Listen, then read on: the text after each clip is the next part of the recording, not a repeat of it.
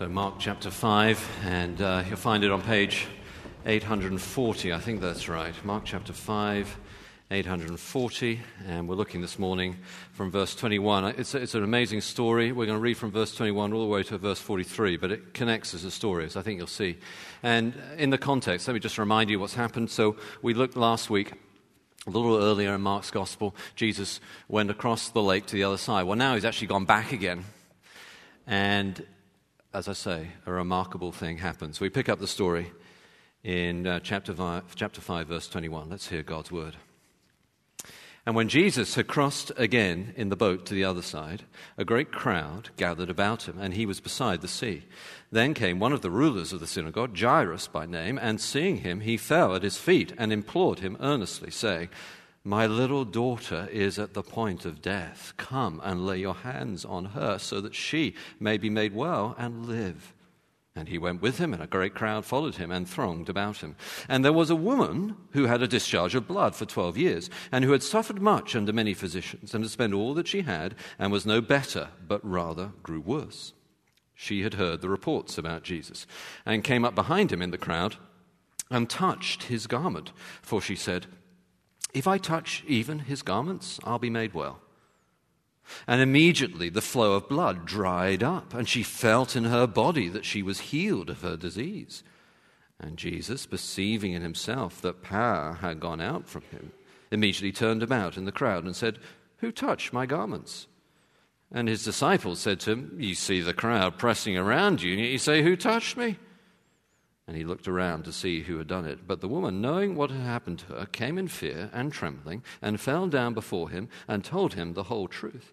And he said to her, Daughter, your faith has made you well. Go in peace and be healed of your disease. While he was still speaking, there came from the ruler's house some who said, Your daughter is dead. Why trouble the teacher any further? But overhearing what they said, Jesus said to the ruler of the synagogue, Do not fear, only believe. And he allowed no one to follow him except Peter and James and John, the brother of James. They came to the house of the ruler of the synagogue, and Jesus saw a commotion, people weeping and wailing loudly. And when he had entered, he said to them, Why are you making a commotion and weeping? The child is not dead, but sleeping. And they laughed at him. But he put them all outside and took the child's father and mother and those who were with him and went in where the child was. Taking her by the hand, he said to her, Talitha Kumi, which means, Little girl, I say to you, arise. And immediately the girl got up and began walking. She was 12 years of age, and they were immediately overcome with amazement. And he strictly charged them that no one should know this, and told them to give her something to eat. This is God's word. Amen.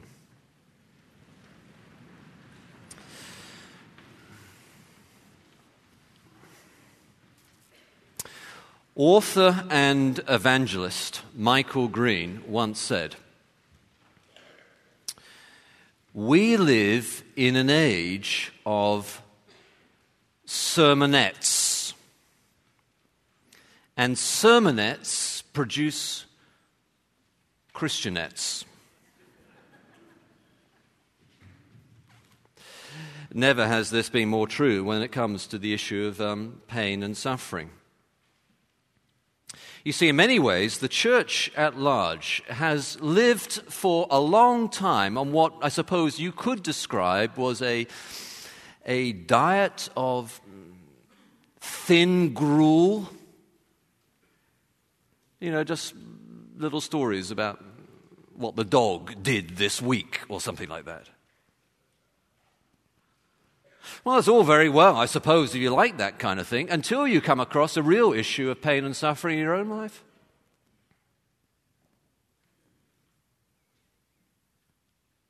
And then what you find is that you don't have the emotional bandwidth. Don't have the intellectual foundation to be able to survive when you go through pain and suffering, which, of course, is the question we're looking at this morning.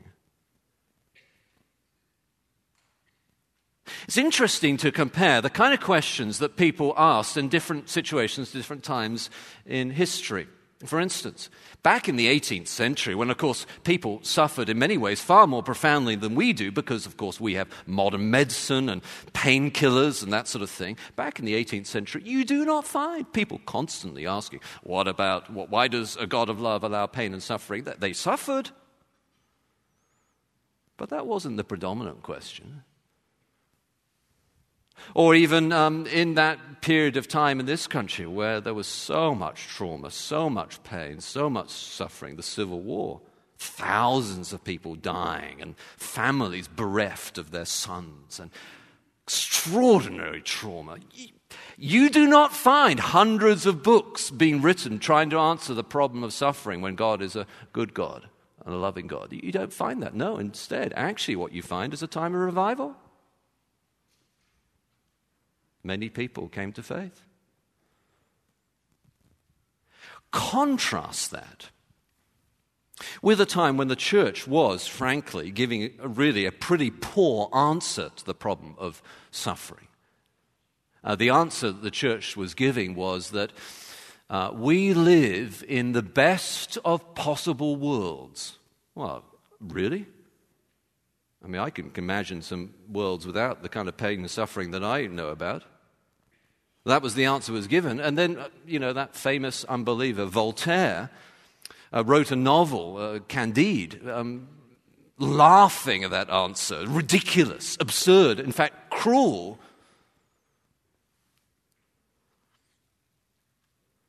How can you say it's the best of all possible worlds when, with the suffering that we experience, that, that, that I experience? That you experience.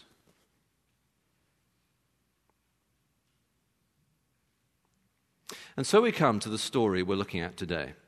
And what I want to argue is that this story shows how the story, the story of the Bible, of the gospel, of Christianity, this story in microcosm, in miniature, shows how the story of the Bible, the gospel, Christianity, answers the question of suffering and pain. This story shows how the story answers the question. So let's look at it together. The story really has three movements to it. The first movement is in this initial section in verses 21 to 24, around there. Jesus, of course, you, remember he's surrounded by crowds. There's hundreds, perhaps thousands of people there. They, they, they, he's crossed over the other side of the lake. There he is. And then suddenly, Jairus, the ruler of a synagogue, rushes up to Jesus, falls on his knees before Jesus, and begs Jesus to heal his um, sick uh, daughter. Now, I just need you to imagine this. So he's the synagogue ruler. He, he's like the chairman of the board or something. Uh, he's, but, but he's also a religious man. So it's like he's chairman of the elders. But he's come to the end of his rope. His daughter is about to die. You know, there's nothing quite like having a sick child that will do that to you. Perhaps you have a sick child now. Maybe that's why you're here. What are you, what are you going to do? Plus, there's also nothing. It's interesting how Mark makes it clear that it was not just one of his children, but it was his daughter. For a father, Uh, to have his little girl be so vulnerable and unprotected. When you have children, you open yourself up to a world of great joy and, and excitement and flourishing and fruitfulness, but you also open yourself up to a world of pain, right? that was a strong amen over there. we know what you mean. We all do, those of us who are parents. His daughter is dying.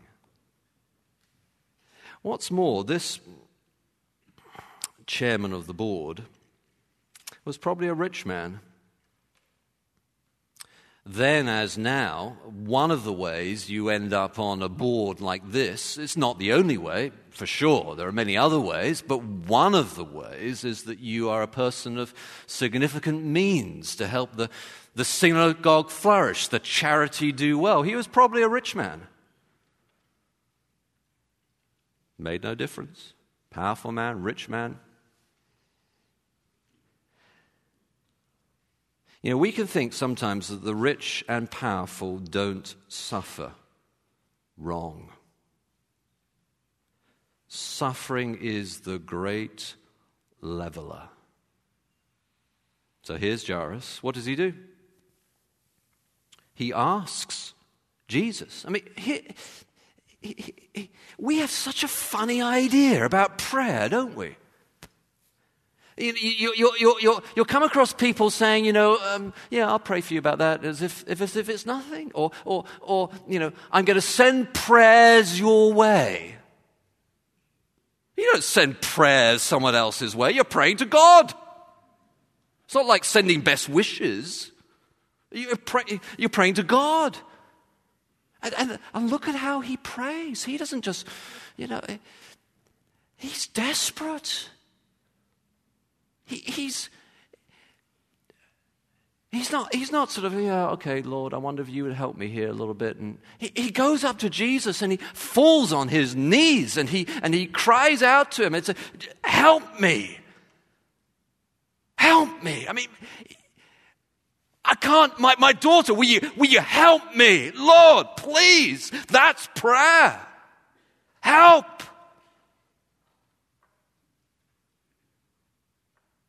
And, and, he's, and he's, not, he's also not vague. You know, some, I sometimes wonder whether our prayers are answered, are not answered because we don't actually ask for anything. You know what I mean? It's like, Lord, would you please bless this situation? What does that mean? No, no, it's Lord, will you come and heal my daughter? He's desperate, he's specific. So, this, this first part of the movement, uh, uh, the first movement of the story, really just shows how it, it, it, it, opens up this painful suffering of this strong, powerful ruler with the vulnerability of his daughter about to die, who can do nothing, who's desperately pleading that Jesus would intervene. Maybe that's where you are. And then we come to the second movement of the story. Obviously, Jesus goes along with him, and the crowd follows him. This is really the middle section, it's verses 24 to verse 36. Jesus goes with Jairus, and the crowd comes along with him. It's like a parade or something. There's whole, you know, thousands of people are going along with them. But then there are, there are a couple of surprises in this story. The first surprise is there's another suffering person. Uh, this time it's not a, a, young girl, but an older woman. This woman had been suffering with, with, with some sort of serious physical problem for, for a long time, for actually over a decade, for 12 years. Let that just sink in a moment. 12 years. And uh, Mark makes sure we know how long it is so that we understand the seriousness of the situation, but also so we can see the parallel with her suffering for 12 years and the little girl who's at the point of death, who we find out at the end of the story is 12 years old. This is about how this story shows that the story answers the question of pain and suffering. So there's this woman. She comes up and she touches Jesus. She's, she, like Jairus, is desperate, though for different reasons. She's gone everywhere. She's gone to all the physicians, all the doctors. And she thinks to herself, you know, I'm not going to bother Jesus. He's, he's awfully busy. There's a big crowd of people. I, I, I, maybe she didn't feel religiously confident enough, like Jairus, to actually go up and speak to him. You know, Jairus is a synagogue ruler. Perhaps he knew the right things to say. She won't do that. She just thinks, if I, if I just, if I just touch his garment. And, and, and power, power goes out from Jesus, and she's healed. And Jesus, the story is very dramatic, actually, the way it's told. Jesus, as it were, in this crowd, is sort of spinning around. He's, he's sort of, who touched me? Who touched me? Who, who, who touched me? And the disciples, of course, well, what are you doing, Jesus? I mean, there are, there are hundreds, perhaps thousands of people here all sort of cramming up against you. I mean, what do you mean, who touched you? Lots of people touched you. And Jesus, no, no, no, you don't understand. Who touched me? Who touched me? It's the touch of faith, of course. There's a lot of people here. Are you going to touch Jesus by faith? You can do it right now. You can reach out to Jesus and say, Lord, I need help. You can just touch him.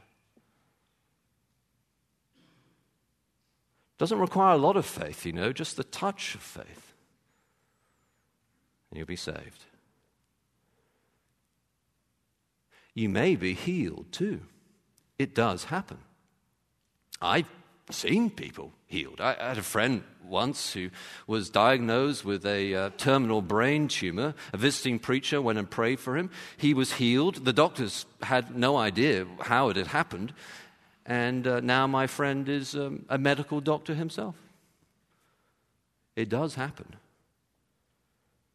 But then here's the other surprise of this story it doesn't always happen. So get this. I mean, the. Just the. I mean, who. So right when Jesus is announcing to this woman who'd suffer for 12 years, daughter, daughter, your faith has made you well. Go in peace, daughter. Right as Jesus is speaking, people come up to Jairus and say, Your daughter is dead. My goodness, how could you, how could your heart not be broken for that man? He's just, he's just seen that Jesus can do it. He just took a touch of faith and she's better and my daughter is dead. I mean, God, what are you doing? I mean, Jesus, why couldn't you have walked faster? You know, I mean, I asked first, hey, I was the front of the line.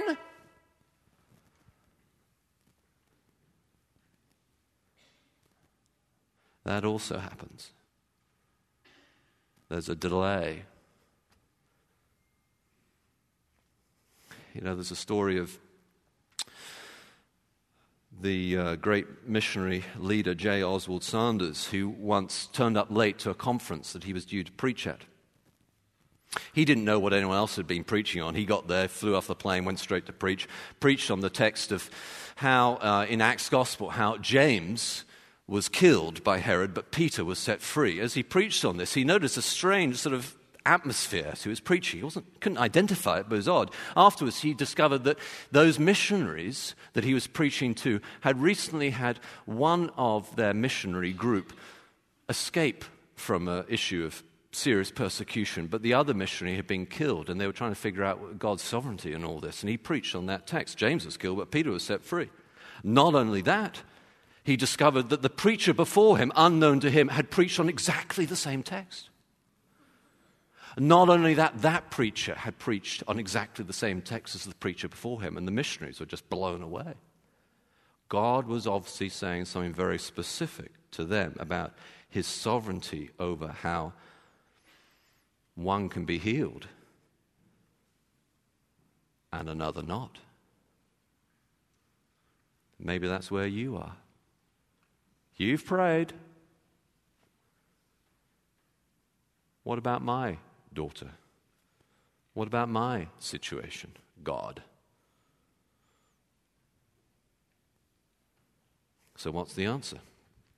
Well, now we come to the third, the third movement, which is the sort of end section, really, verses 37 to 43. And as I say, I want you to see this is what I'm arguing that this story shows how the story of the gospel, of the good news of Jesus, answers the question, that question of suffering. And uh, this is, I think, gonna, this is mind blowing, and I, want you, I think you're going to see it. So, this, this final part of the story, okay, so what's going on? Jesus goes to Jairus' house, right? And when he gets there, they're all mourning M O U R N I N G. They're mourning, they're weeping, they're wailing. Actually, there's some evidence that those days they hired, like a rich man like Jairus would hire professional mourners so that the, the loved one would get the right kind of send off, you see. So they, these were probably paid mourners to come and to elevate the fact that the, the daughter of a significant man uh, the, uh, had died, and so that everyone would know and appropriately mourn. They were there mourning. And Jesus, you see, you know, we mourn, but not like those without hope. Jesus, Jesus comes, he looks around, sees these professional mourners, he puts them outside. It, it's like he says, You're not needed here anymore. We're not doing that anymore. There's a new day.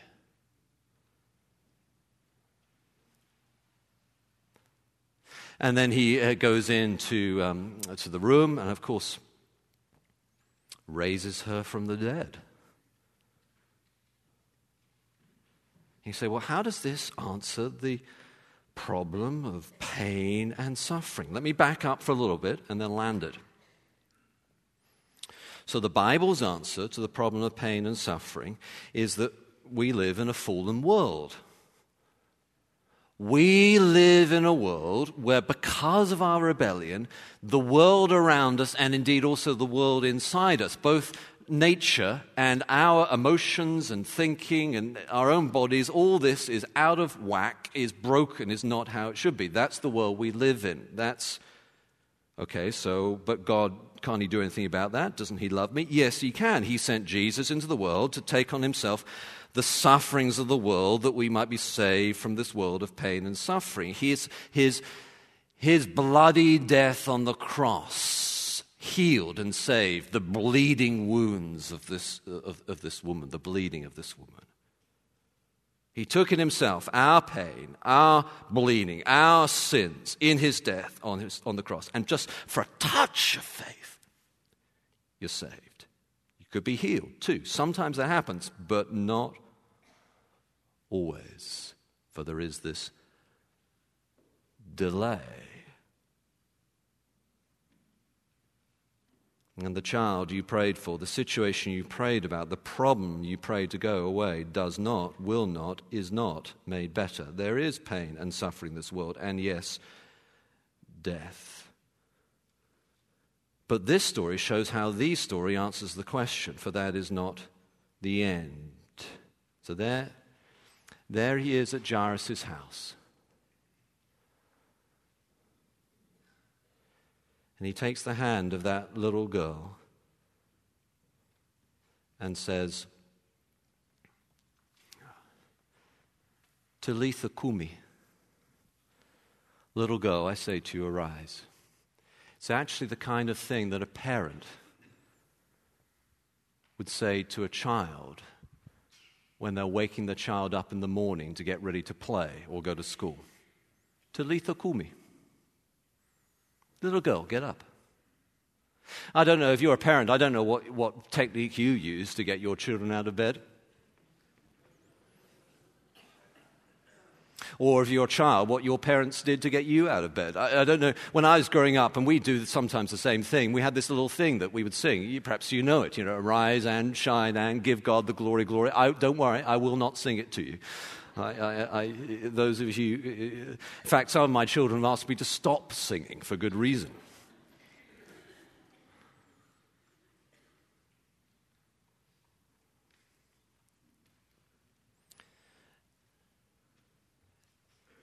We die.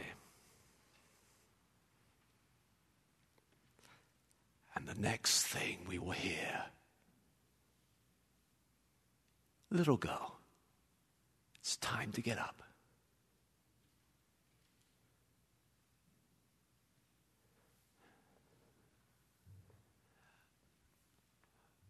My boy, let's get up and play.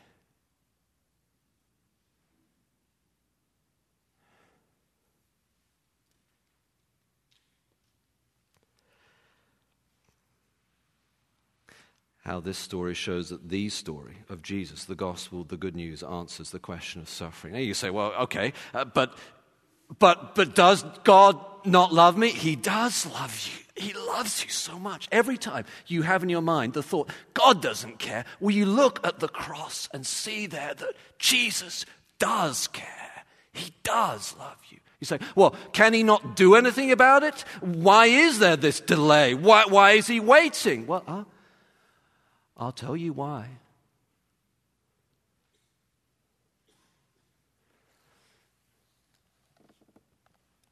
He's waiting so that you would believe.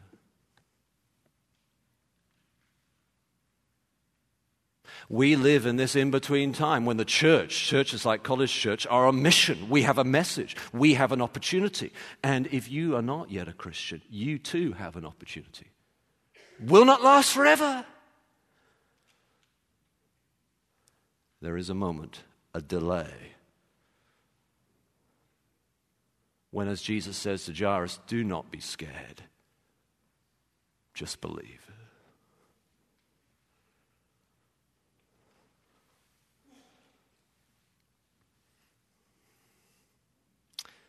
And if you do,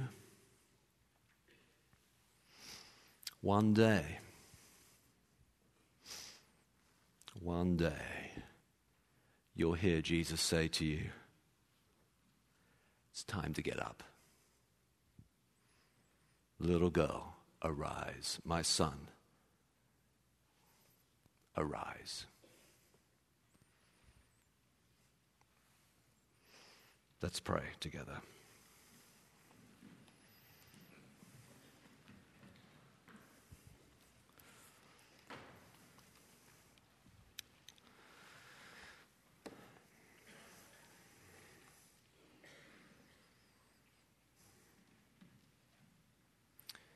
Lord Jesus, I pray that uh, by your Spirit you would soften hearts and open minds to this story that shows how the story answers the question. Perhaps you are in the midst of real pain. Maybe you have asked Jesus to intervene, and there seems to be a delay. Would you hear Jesus' word to Jairus? Don't be scared, just believe.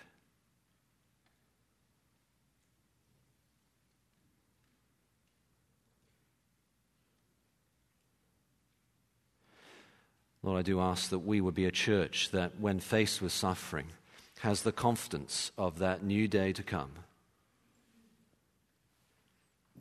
and lives a life of commitment to you and joy, even in suffering. In the name of Jesus, Amen.